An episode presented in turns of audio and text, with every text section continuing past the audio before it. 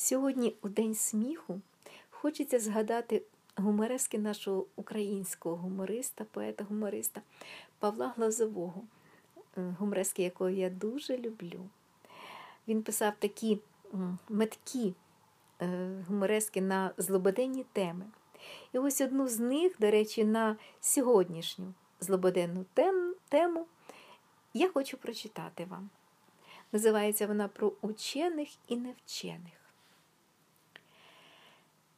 Розмовляти з неученим, що жувать полову, а з ученим дуже легко знайдеш спільну мову.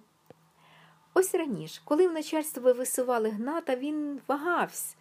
Ні, освіта в мене низькувата. Чи кіндрата висували на якусь посаду, він просився.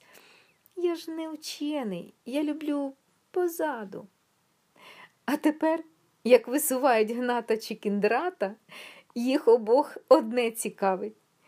А яка зарплата?